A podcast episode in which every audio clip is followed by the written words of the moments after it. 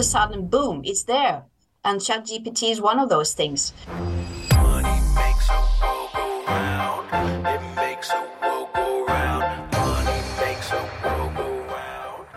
Dear listeners of The Laundry, welcome back. Last week we held our first live community event, The Laundry Live. We pulled together the highlights of the event to give you a taste of what happened on the day. Enjoy. So let's kick it off with a big welcome to international anti-corruption expert and AML expert Louise Brown. She's the head of financial crime prevention at FCG and she's ready to bring us the big AML trends of 2023. Over to you, Louise. Over to Stockholm. Good morning, everyone, and thank you so much for having me. It's really a pleasure, and congratulations to an absolutely marvelous program. Looking forward also to listening in on everything that happens during the program today. Yes, I'm at FCG based in Stockholm. I'm a director, part of our financial crime and AML team here, and we work across all of the Nordics and parts of Europe. And uh, financial crime prevention is one of the most sought for areas right now, we can say. Uh, so that points us towards more attention to this important topic. So I'm going to talk very briefly about what we see in terms of AML trends now, 2023, but also beyond. And I would like to say that whatever we do, we have to keep one thing in mind, and that is the purpose of AML is to stay the step ahead of financial crime. And sometimes this is challenged to say, Perhaps this is illusory. It should not be. But it's for sure. The art of money laundering is about the constant exploitation of vulnerabilities. So if we look at some of the current developments, then for sure the implications of the geopolitical situation has an impact on AML. With just now the 10th sanctions package coming into play, we're also seeing very powerful economic interests working in ways that may not be conducive to anti-money laundering. And I'm thinking about also aspects of skyrocketing exports to countries bordering on Russia uh, with dual-use goods, etc. Meanwhile, we're also seeing consolidation and integration of organized crime groups working across the various shades of gray and the black economies, and some developments that are really noteworthy. Question is, is cash still king for certain organized crime, or is crypto king? What could we expect of the impact when the second largest economy in the world, China, decides to ban cryptocurrencies? Question mark. From where we are, we see that more attention is warranted around understanding trade-based money laundering and trade-based terror financing. So looking ahead, for sure, um, supervisory authorities will continue. They will scale up their work in various segments, and financial um, uh, companies will see more regulation, probably with constant updates. This has been a challenge so far, the constant um, catch up game to ensure that you comply. So more attention to non-financial companies, and I would also like to underline uh, the enablers, corporate service providers, etc., that play a very important role. Additional jurisdictions for sure coming up to understand where is the money moving into the gray zone.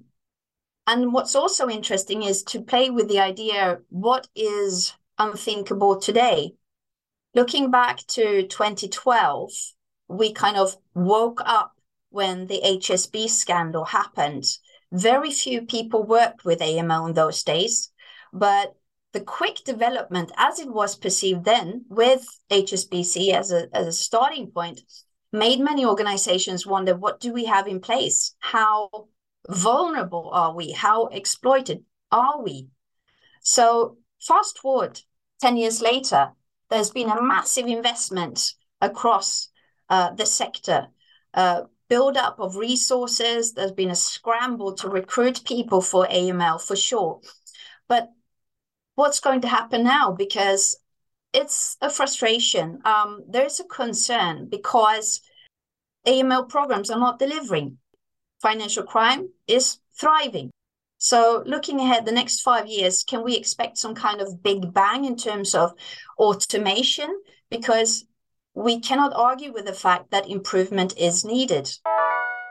Strise is launching in the UK. Now, UK customers can operationalize their regulatory changes at 100x the speed and automate their KYC processes. With the Strise KYC intelligence system, first line teams get a smart checklist that's automated for all the regulatory required information for onboarding a customer. Strise collects thousands of sources and integrates them into the platform so that you don't have to.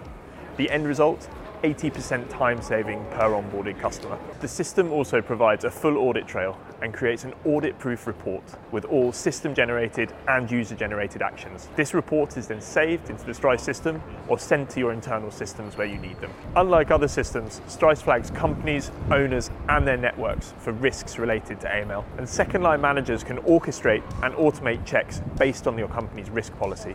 They can also set up customers for continuous monitoring both for companies and private individuals. With real time data from thousands of sources, your team can control, prioritize, and implement a truly risk based approach for AML. So, even if some huge sums of money have been invested, there is no evidence that we have actually made progress in combating financial crime, said one respondent in the report AML State of Play that FCG conducted in Sweden and in Denmark uh, only last year to put the finger on the pulse to see where is progress and where are the challenges still.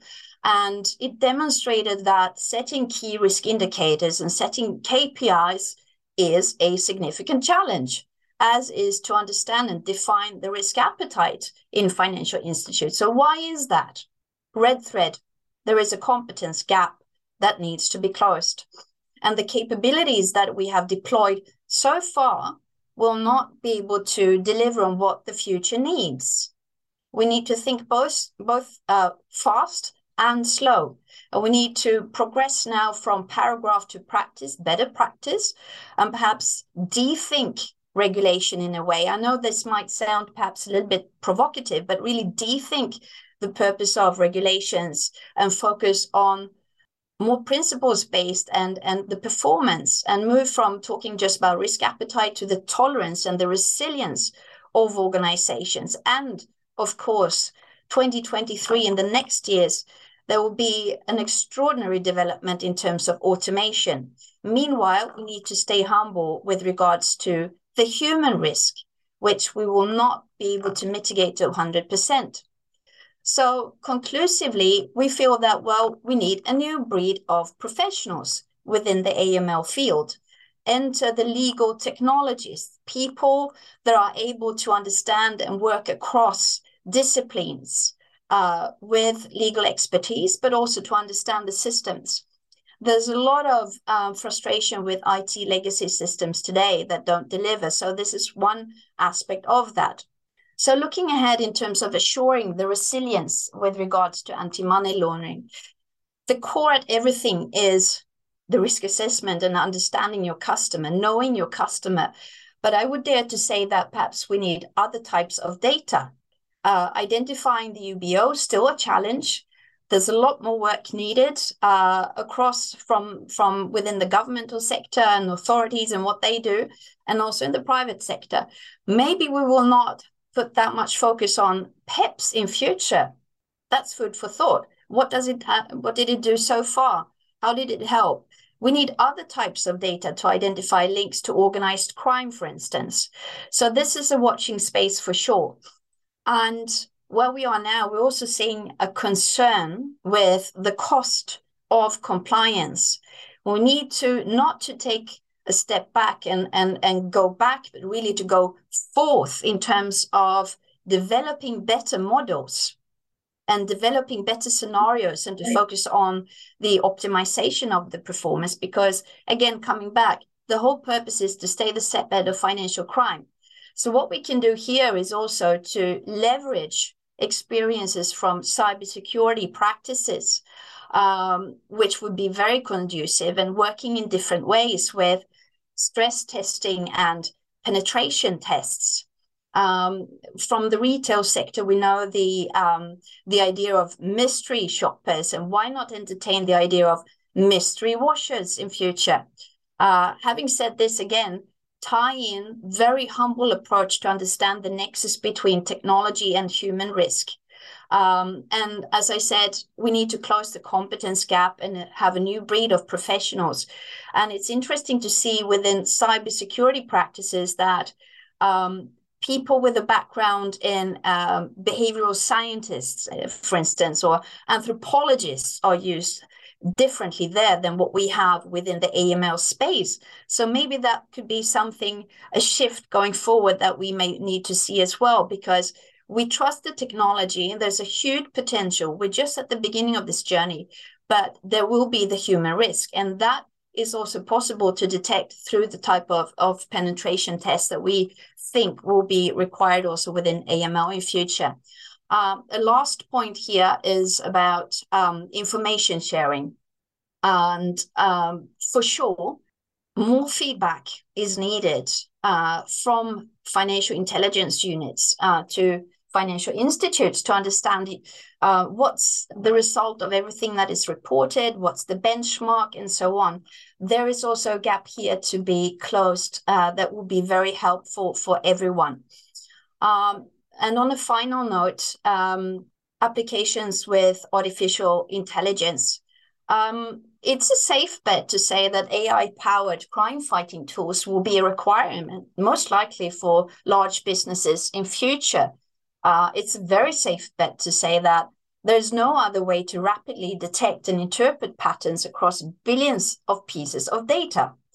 So, narrowing this down to one very practical area is within transaction monitoring, uh, where a lot of interesting work is happening now, with a shift uh, from predefined binary rules and low results to more predictive rules. And we can see for sure that there is a great potential to reduce false alerts, the, the, the frustration and the cost involved with, with false positives in general. Um, having said this, uh, two things. Again, go forth with basics in terms of designing the risk models. Uh, we are just about to understand the remits uh, with supervised and unsupervised learning and so on. Uh, with applications developing, we need to have good quality data from the start. And this will not happen by itself. So the quality, the assurance of that data being fed in is really decisive, and the models that are being deployed um, in that context, we will also need new risk assessments in future to, to counter self-learning of AI applications. And just to leave you with a thought, the step ahead of financial crime, what's happening is also that organized crime groups are very successfully deploying artificial intelligence as well. So it is a constant chase. So let's focus on the fundamentals, but let's do it on a higher level those are a few uh, snippets of perspectives and insights um, that I would like to share on this and uh, look forward to continued discussion. Money launderers are creative and entrepreneurial, and now they have the new tool ChatGPT as the rest of us. How do you think yeah. they will use this to operate now? Are there any use cases emerging? Uh, what we can see so far is that it's uh, utilized very, very rapidly and this is so fascinating because we think that nothing is happening, and all of a sudden, boom, it's there. And ChatGPT is one of those things. Uh, so uh, it's used already for uh, fraud. So we're on a steep learning curve here. And in terms of the applications to use within AML, for sure, there's a lot to explore there, but we have to be fast because criminal actors are already using it. Effectiveness versus efficiency seems to be a hot topic in the AML space. Why do you believe AML effectiveness matters? Is another question from one of the of viewers. I think that's probably one of the most important questions that we can ask ourselves right now, um, given that the AML programs as is of today are not delivering enough and the whole purpose is to uh, prevent, uh, to uh, to mitigate. Um, so they need to become more functional. Uh, otherwise, it's it's really a lost uh, lost combat. That sounds very dramatic, but that's where we are. Uh, so for sure, make them effective, and once we've got that, make them more efficient. We really want to recommend everyone to head to Strise's YouTube channel. The link is in the description. There, you'll find the full recording of the event. Graham Barrow is demonstrating some mind blowing examples on how the criminals are exploiting the business register in the UK, Companies House. And Christian Hunt explains the human side of AML in a super interactive and engaging talk. You know, I think technology in general, you know, it is necessary nowadays. Uh, we, we have to be honest with ourselves. You know, with the way the regulation is changing, demands are increasing, technology can actually perform routine work for us and it can also help detect those red flags. You know, imagine having to screen the, you know, all those clients um, against all those sanctions lists, especially over the last year, manually or searching for dual use goods in your payments manually.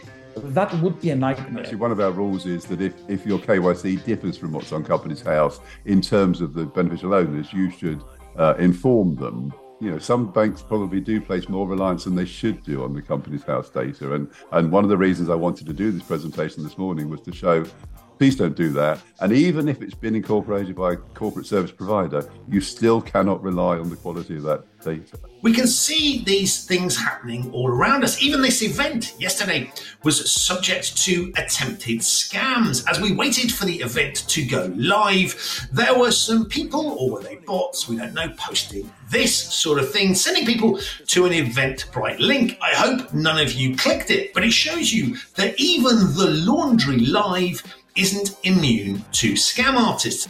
I hope you enjoyed that. Remember to click the link in the description of the podcast episode. See you next week.